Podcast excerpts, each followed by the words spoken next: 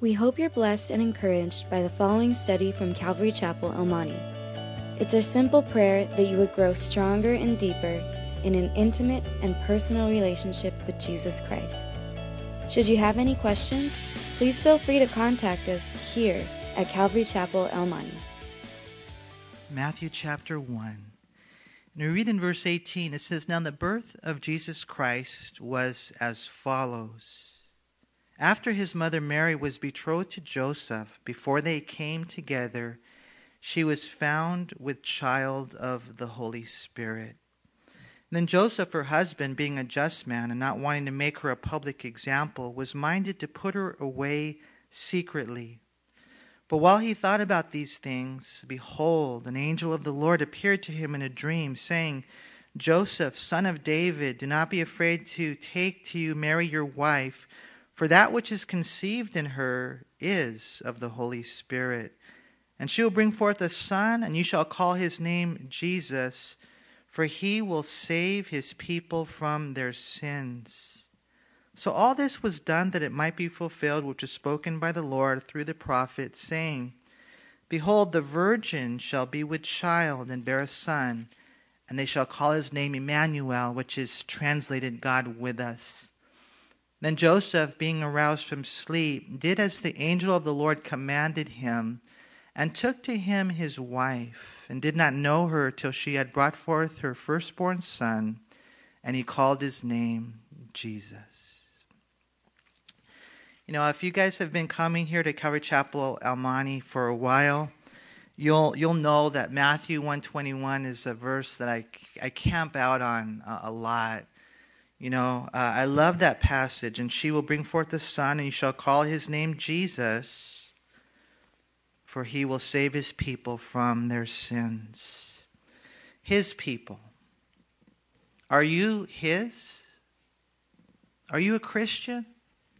And I would venture to say that maybe all of us are. We are his people.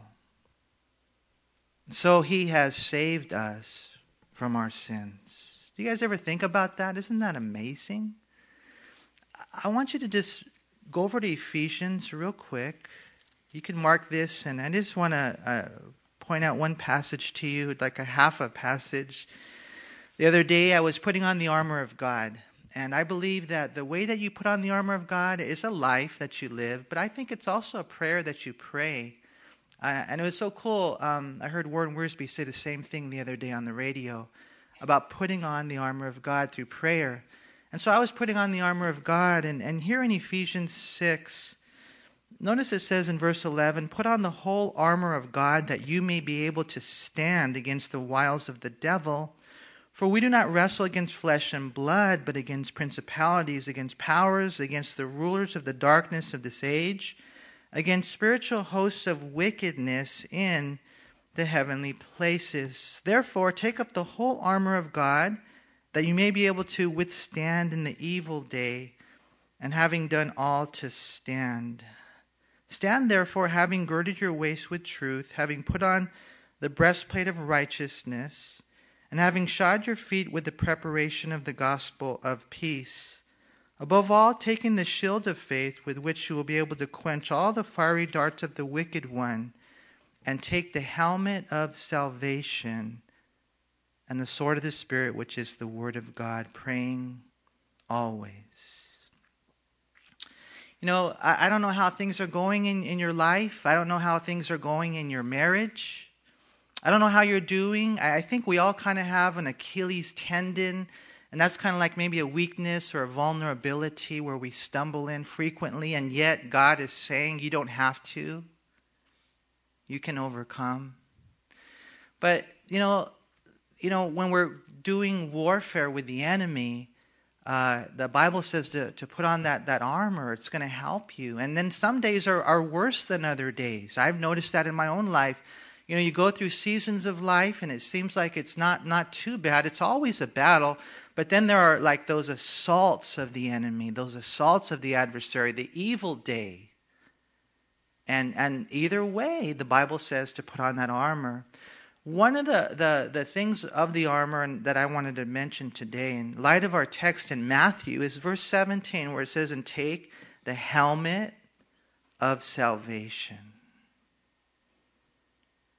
I think a lot of times we go out into our day, into our life, and we don't, we don't put on the helmet.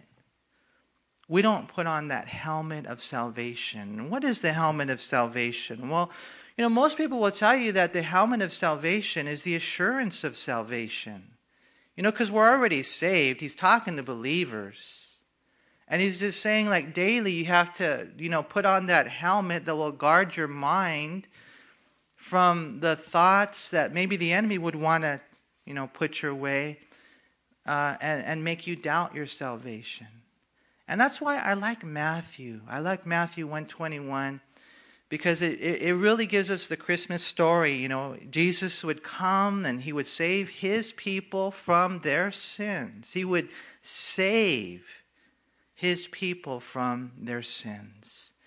And so, what I want to do today is, as we go through our passage, I just want to uh, just encourage you guys in this that this is what Christmas is all about, and that Lord has come to save us from our sins. But we are His people, and and therefore, you know, just the fact that we're saved should bring a whole bunch of joy.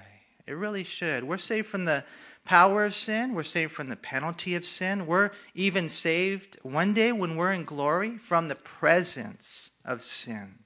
That's all packaged within salvation. You don't have to sin. You know, we have the power not to. Didn't used to have that power before we were Christians. Now we do. And we know for sure that if something were to happen to us, we'll go to heaven, a place where there is no sins. Helmets are important, right? Would you guys say that helmets are important? Would you say it was important to the Roman soldier? You know, I have a friend, Ed, he's here today. He gave me a, a helmet, and it, it, looks like those, you guys have seen those, you know, Roman helmets, right? Maybe the Trojan helmet type of thing. Um, you know, helmets are important. We've learned that over time. I don't know if you guys know this or not, but uh, helmets were made mandatory uh, in football, 1943 in baseball in 1952, and they were made mandatory uh, to ride a motorcycle, at least in California, in uh, I think it was 1992. Would you say those helmets saved any lives? Yeah. Prior to the helmets being mandatory, the whole reason they were made mandatory is because people were dying. And, and for us as Christians, I'm not necessarily saying that you're going you're to lose your salvation if you don't wear the helmet of salvation. But if you don't wear the helmet of salvation, you might lose your joy.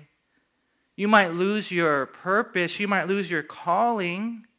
You might lose like some of the, the things, or if not most of the things that, that God has called you to experience in life because the joy that our Savior was born, that helmet of I'm His people, that He has saved me from my sins it changes everything. I don't have to blow it with my wife anymore. You know, I don't have to, you know, do those things that before I was in bondage to. I'm not under the dominion of sin.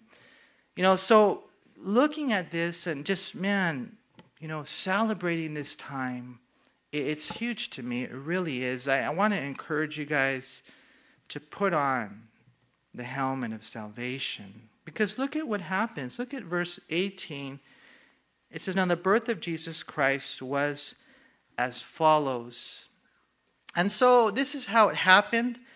Uh, this is what Matthew is saying are the historical facts surrounding the birth of Jesus Christ. Matthew, as you know, provides the experience of Joseph, while Luke gives us this from the perspective of Mary. You know, both of them are necessary, and they're both accounts of angels being sent from Almighty God to a couple of teenagers in Nazareth that God the Father had chosen to raise his Son, our Savior. And so we read here in verse 18 that Mary was betrothed to Joseph. And I looked it up in the dictionary. Well, how do you pronounce that? Is it betrothed or betrothed? You know what the dictionary said? Both okay, just in case you're wondering. you can say either one. But the Greek word, it means to be promised in marriage. It would actually be better described as a legally binding engagement. The young couple had been committed to each other undoubtedly by an arrangement made by their parents, maybe even when they were very young. But they, you know, what we read right here, they were not yet fully married.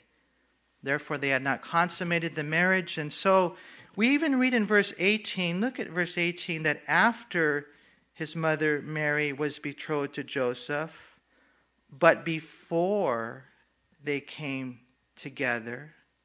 And so the Bible's real, you know, careful in pointing out that fact that they had not yet been intimate is before they had consummated the marriage. And what ends up happening was Joseph found out that his fiancee was pregnant. Imagine that, you know, for a second. It's, it's just a hard thing to think. And then to further complicate matters, Mary tells Joseph that, that God is the father, you know? that God's the father, that she's been faithful to Joseph, she's been faithful to God, and it's for that very reason that they've chosen them to bear and give birth to the Messiah. She maybe even told Joseph, We've been chosen to have and to raise the Messiah. And so, you know, there you are, you're engaged, you're betrothed. You know, your fiance comes up to you and says, I'm pregnant, but the dad is God. How many of you would believe that? Right? I don't think any of us would. And Joseph didn't either. And so we read in verse 19 that Joseph, her husband, being a just man and not wanting to make her a public example, was minded to put her away secretly. You see, this was illegal. It was illegal to be pregnant outside of marriage. Uh, the Jewish civil law said that it was against the law. It was so against the Jewish legal law that it carried with it the death penalty. And again, not just being pregnant outside of marriage, but adultery itself, which was this considered to be, carried with it the death penalty, according to Leviticus 20, verse 10, and Deuteronomy 22, 21 through 24. That was the letter of the law. Adultery, you die. Now, does that mean that everyone who committed adultery under Jewish civil law was killed? No, not necessarily. As a matter of fact, we are blessed with the account in John chapter 8 when, remember that story? A lot of you have probably read it. The woman that was caught in the very act of adultery was brought to Jesus, and her accusers uh, said, The law says she should die. Now, what do you say, Jesus? And Jesus, knowing that they had set her up, that they got to her just to get to him, you know, Jesus extended grace to her and he said, Let her go. And he commanded her, however, to sin no more, to stay sexually pure, and to save that beautiful act for marriage, right? But the thing is this that not everyone died who committed adultery. Here's the thing if Joseph wanted to, he could have made a case based on the Bible. He could have made Mary a public example right? If he wanted to. I'm sure he was heartbroken, angry, and thoroughly convinced that the one he loved, the one he had set his heart to spend the rest of his life with, had just been with another man. And now she has the audacity to lie, and not just, you know, to tell any lie, but the lie was that God was the one who had conceived the child within her womb. I mean, it didn't it didn't like from you know christian or whatever biblical perspective it didn't manifest any signs of repentance. Because he was just thinking she's lying right?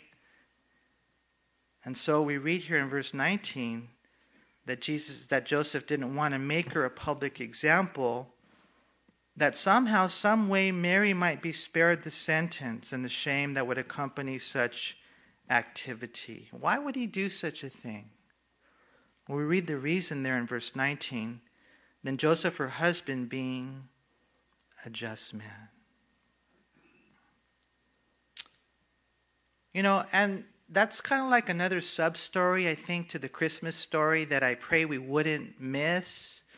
When God chose people to use, He chose Mary and Joseph, and I believe for a reason. And I, and I think it's all grace. I, I really believe that. But I also think that the eyes of the Lord scan to and fro, looking for people whose hearts are loyal to Him. I think that Joseph and Mary were chosen uh, because they were godly. Um, and Joseph here is described as a just man. The Greek word means uh, right or righteous or virtuous. It's interesting, the same word is used of Jesus in Matthew 27 19. The Bible says that while he, Pilate, was sitting on the judgment seat, his wife sent to him, saying, Have nothing to do with that just man. And so Jesus is just, Joseph is just. Joseph, who would be the stepfather of Jesus, was a just man. And even though he's thoroughly convinced that he's been wronged, he doesn't want anything bad to happen to the person who did him bad. And I think that's pretty cool. I think that that is how Jesus is. And I think there's a lesson woven in here in the selection of both Mary and Joseph. And you know, I, I don't know why it, I, this really never hit me, but it hit me hard this year. That holiness and righteousness and just being like a just man is not being the Pharisee, it's being like Jesus. And if you've read the Gospels, if you've read the Gospels, you know the distinction. Joseph was a just man, and he could have thrown the Bible at her, he could have made her a public example. Um, but at the same time, he didn't just let it slide and, you know, say, ain't no thing but a chicken wing, right? He didn't do that either. He just said, you know what, I have to do this. I, I, I believe it's right. She's not repentant. I'm going to divorce her but I'm going to do it in a, a secret fashion. That's what it says there in verse 19 that he was uh, minded to put her away secretly. You know, he's convinced that Mary has committed adultery, and the worst part about it is she hasn't confessed to her crime. You know, she's not repentant, blaming it on God, which brings him now to the doorsteps of divorce. And so there he is. He's thinking about this, right? And he falls asleep, and then notice what happens again in verse 20. But while he thought about these things, behold, an angel of the Lord appeared to him in a dream, saying, Joseph, son of David, do not be afraid to take to you Mary your wife, for that which is conceived in her is of the Holy Spirit. And she will bring forth a son, and you shall call his name Jesus, for he will save his people from their sins. Now, some will tell you that it was Gabriel, you know, the angel Gabriel, but the Bible doesn't actually say that. Uh, we do know that an angel appears to Joseph um, in a dream. Now, when the angel appeared to Mary, I think she was awake. Joseph was asleep. But nevertheless, the angel comes and he says a couple of things. Joseph, don't be afraid to say, I do. Joseph, don't be afraid for it is true. Man. The child within the womb of Mary is supernaturally conceived by God the Holy Spirit. And this is kind of cool. Before ultrasounds, they're able to determine, you know, the gender of the child. And it's kind of cool. I think the Lord helped them out too. It's like, okay, I'm going to have God's son. What should I name him? Oh, let me just tell you what, what to name him. you know, you're going to name him Jesus, right? For he will save his people from their sins. You know, in the Greek language, the, the, the name Jesus is uh, Iesus. Can you guys say that? Iesus. That's Greek, right? In the, in the Hebrew language, uh, the, the word is Yehoshua. And, and supposedly the emphasis is supposed to be on the shu, Yehoshua. I don't know. I'm not really good at Hebrew because they have like a like that to it. You know, and some will say uh, it means, because it's interesting, it means the same exact thing in the Greek and the Hebrew. Um, Yehoshua is salvation, right? Some will say Jehovah is salvation. There's no J sound in Hebrew. It's Yehoshua is salvation. That's what you're supposed to name him, right? And, and, and, and that's where we come, you guys, uh, today in our study. You know, that's the, the Christmas, I think, the Christmas reflection. We know it's not just a, natural birth, it was uh, God coming to earth to save us, you know, to save us from our sins. I don't know if you guys ever think about that word, save. I mean, we hear it a lot, actually. The word saved can mean a lot of different things. It you know, needs to be taken obviously within context. It can be spoken in the surroundings of baseball, for example. Um, you know, the, the, the guy's got, you know, X amount of saves. Uh, Mariano Rivera, I think he's a Christian, I'm not 100% sure, but he has the most saves in baseball, right? At 652 saves in 19 seasons in the big leagues. And so, Mariano Rivera, um, saved games, right? And it can be spoken of in financial settings. Did you guys know this? Economists tell us that we're supposed to save 10% of our gross income. Did you guys know that? How many of you guys do that? I'm just curious. I'm proud of you. You know, so some people save games, uh, some people they save money. Uh, there's even some that save lives. Uh, uh, physically speaking, I, I was just kind of just messing around and going online, reading articles about, you know, recently there was a nine-year-old girl that was drowning in in the ocean, and they uh, they have the whole video footage of her getting saved, and they even have stories of animals, you know, saving people uh, in di- different ways. Um, and so some, you know, they save games, they they save money, uh, they save lives. But Jesus, He saves souls. You know, Mariano Rivera saved him from losing a ball game. Jesus saves us from our sins. I don't know if you've come to this place in your life as a Christian yet to realize what a, what a, a, a foe what an enemy we have in sin. You know, before you're a Christian, it separated you from God. Isaiah 59, verse 2, Romans 3.23. You know, before we were a Christian, that was what God in between us. That was the very thing that God in between us. And then after we become Christians, it does it to a certain extent as well. I mean, I pray that you don't take sin lightly. Sin is awful.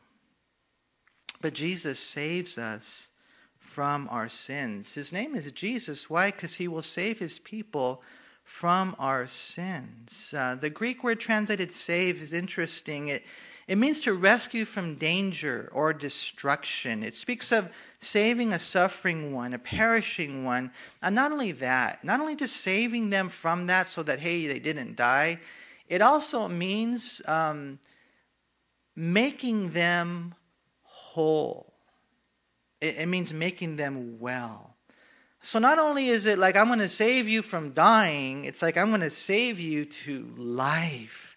John 10:10 10, 10, and says, and that more abundantly. You see, that's what Jesus has done.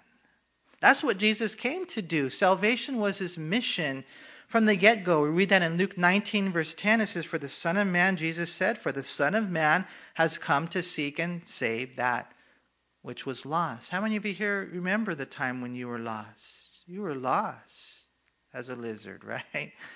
Uh, in my house for John 3:17 it says for God did not send his son into the world to condemn the world but that the world through him might be saved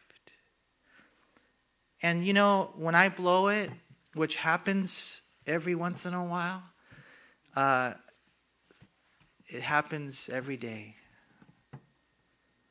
And I, I'm not proud of that. I try not to sin, but I thank God that I've been saved from the penalty of sin. And then as I'm growing, we face different issues, but the power of it. And then one day, the presence of it. Can you imagine what it's going to be like in heaven no sin.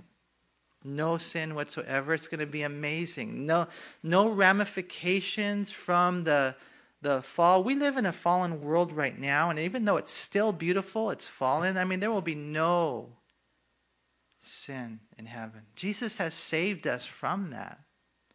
And so here we are today, and they say that I don't know, close to 3 billion people are going to celebrate Christmas, right, in the world. And uh, it might even be more. I read one article that said even 8 out of 10 non Christians in America will celebrate Christmas.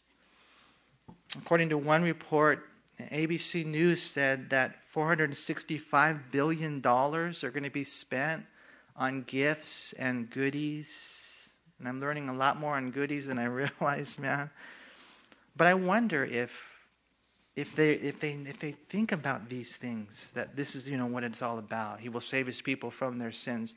You know, um, and I know we've heard this before, but I think we need to just reemphasize the fact that we just can't, we shouldn't take Christ out of Christmas. I was even reading one article that said the top Christmas movies without Christmas. And I was like, how can you have a Christmas movie without Christmas? You know, and so they were sharing all these movies. I guess they're big blockbuster movies that that that came out during Christmas season, but they have nothing. There's no Christmas in it at all. I'm like, why would you be looking for that? You know, it's an oxymoron. It's an anomaly. It's not a reality. You can't have Christmas without Christ. But when you think of Christ, I guess in, in many ways, my prayer is that you wouldn't forget, that we wouldn't forget, and that we would cultivate a heart not only of absolute appreciation, but absolute adoration that He will save His people from their sins. And I pray you guys we would have that. You know, that word sin is an ugly word about missing the mark. It's something we do all the time. But what we find right here is Jesus fulfills this for us. And so we read in verse 22, it says, So all this was done that it might be fulfilled which was spoken by the Lord through the prophets, saying, Behold, the virgin shall be with child and bear a son and they shall call his name Emmanuel, which is translated God with us. You know, I like Matthew. Remember, Matthew is writing to the Jews. He's presenting Jesus as king. And the Jews obviously would want some biblical references to validate these things, right? And it's uh, that is important, you guys, as we're going through life. You know, well, tell me where it says that in the Bible. It's a good question to ask. And so Matthew goes boom, Isaiah 7:14, written 700 years before Christ. You know, I have a book in my office. It's called 300 Messianic Prophecies. 300. When Jesus came the first time, he fulfilled 300 prophecies. And what that does, you guys, is that just brings it to heart. You know what Matthew is trying to do is I, what we're seeing right here, and the angels communicating to, to Joseph something that I think uh, the church needs to hear. Because here's the thing, and I know this is kind of like funny, but I see it. The church is asleep, fatigued, tired, sleeping, not awakened, not revived. I mean, how much more of a message do you need? God has come to save us from our sins. What else do you need? Do we need to rock our world to a place of absolute surrender and commitment? Was the message gotten old? I don't get it. But, but look what happens. I like what it says in verse 24. Then Joseph, being aroused from sleep. I like that. And I go, I know, you know, I don't want to twist it and over spiritualize it, but I'm sorry. There's a lot of people sleeping. And I think we need to be aroused from our sleep and just say, wow, look what's happened. you know, and that person out there and those people out there that don't know Christ, and here I am, I'm, I'm caught up in my kingdom, and God says, no, No, you need to do like look what Joseph did. His being aroused from sleep, he did as the angel of the Lord commanded him, and took to him his wife, and did not know her till she had brought forth her firstborn son, and he called his name Jesus. What did Joseph do? If you could sum it up in, in one word, after awakening, what did he do? He obeyed. Obedience. You know, and I, and I just pray that, that in, in looking at Christmas and having that heart of appreciation and having that heart of absolute adoration and, and maybe taking time to go away and spending some time in, in contemplation and just sitting down and just getting with God and just think and just seeing and, and, and realizing, God, you came to me. And, and in saving me from my sins, you made me yours, his people. You took you know, it's so, so neat in the book of Ephesians when it talks about his inheritance. What do you guys think of when you think of Jesus' inheritance? Maybe you think of, uh, of the universe. Imagine the planets and the galaxies that are out there. Imagine all the, the I don't know what the galaxies are made of. I don't know if there's planets of gold and, and diamonds and all that kind of stuff. Maybe that's what you're thinking. But no, the inheritance is, is his people. It's us. And when you look at that and you realize, you know, that's who, who we are. It's kind of funny. I'll tell you guys this, and then we'll have to have, we get to have communion tonight. Sometimes people will write me little notes, and I don't know if you've ever experienced it, because I know others of you here are pastors as well. But sometimes they, they spell the word pastor wrong. And so sometimes they'll put P A S T E R. And that's okay, because you, you, know a lot of times these are like the best letters you ever get, right? and uh, and and it's just like a little reminder of me, like when I when I read the pastor. Okay, thinking of the past, I got to be careful with that. Sometimes they'll put P A S T U R E, Pastor Manny. I'm like, that's funny, you know. But it's a reminder too of what we're we're reading today. That we are His people, and we are of His flock of his pasture. Why? Well, it wasn't because God was sitting on the throne and, and, he, and he spoke the word. It wasn't because God was sitting on the throne and like he waved his magic wand and or made a decision or a decree from heaven. It was because God, you know, he came down. And what did he do?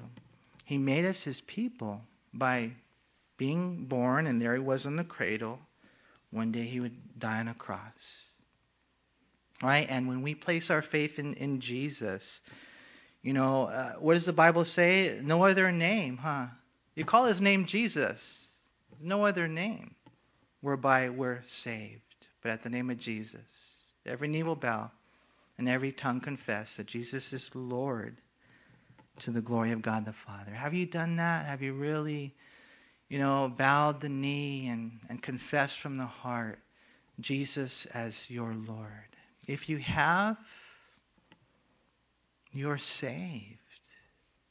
You need to put that helmet on, man. And you need to wear it every day because the enemy tries to destroy us through doubt and discouragement and defeat us in thinking that we can't overcome the power of sin or we haven't overcome the penalty of sin. And yet, in, in Christ, you guys, we have. I hope you don't mind, but I'm going to read to you uh, this poem I, I read every year. So if you don't want to hear it, you can leave. I understand. but I just, I don't know. I just think that um, in this Christmas season, it's so easy. There's always that tug of war between being so busy that we forget Christ. And so I pray that, that we wouldn't. Twas the night before Christmas, and all through the house they gathered, their families, singles and spouse. They opened their Bibles and read them with care. They prayed from their hearts, God, speak to me there.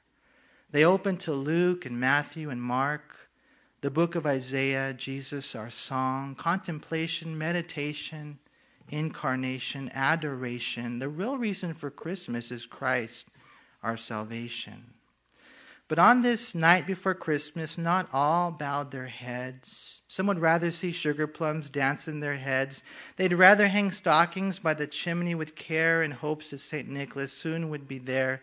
They'd rather see reindeer and cheer Santa Claus. They've forgotten the Lord, neglected his cause. How sad they forget in all the world's clatter, feel empty inside and wonder what's the matter. They've left Christ out of Christmas, no babe in their scene, the one who would save them and the one who was king, the one born to die and make us all clean. You see, Christmas is much more than a holiday saying. It's much more than eating and drinking and playing. I hope and I pray and I plead that you'd see that Christmas is God's love for you and for me. For that babe that was born was God's own dear son, born in a manger with a mission to come. As time would progress, the boy would grow to a man to teach and to touch and reach out with God's plan. Off with the crown and out of the cradle to an old rugged cross from Bethlehem's stable. You see, this is what Christmas is really about. Christ was born on that night to die and to shout, I've paid for their sins and all they've done wrong. So repent and believe that you might belong to the family of God, kids of the King, Christians who have a real reason to sing. Don't wait till tomorrow to make your heart right. Let the Lord Jesus fill you with all of his light, that as you surrender with him in your sight, you may say, and we'll say it, you know, um, Merry Christmas. Merry Christmas to all, and to all a good night. Let's pray. Lord, we thank you. And we can say Merry, we can say Merry Christmas with meaning. That we are merry, that we are joyful, that we are exceedingly glad, and we appreciate, we worship you, thanking you for coming. Lord, I thank you that this wonderful visitation where you didn't just kind of come and go. You're also with us from, from that day forward, with us, is something that we can celebrate. And I just pray, Lord, this year as we once again go through this, uh, these feast days, Lord, of celebration, that you would touch every heart, my heart included, Lord. I need to, to be awakened more than ever before, alert and sober like never before. I just thank you so much, Father, that we get to celebrate you. And I pray, Lord, that as we have communion today, that you speak to our hearts. If there's any here that don't know you, I pray that here, right here, right now, they would place their faith in Jesus Christ. We love you, Lord. We thank you. We ask in Jesus' name. Amen. We hope you were encouraged by this study. If you have any questions, please call us at Calvary Chapel El Monte at air code 626 454 3414. Remember that Jesus loves you.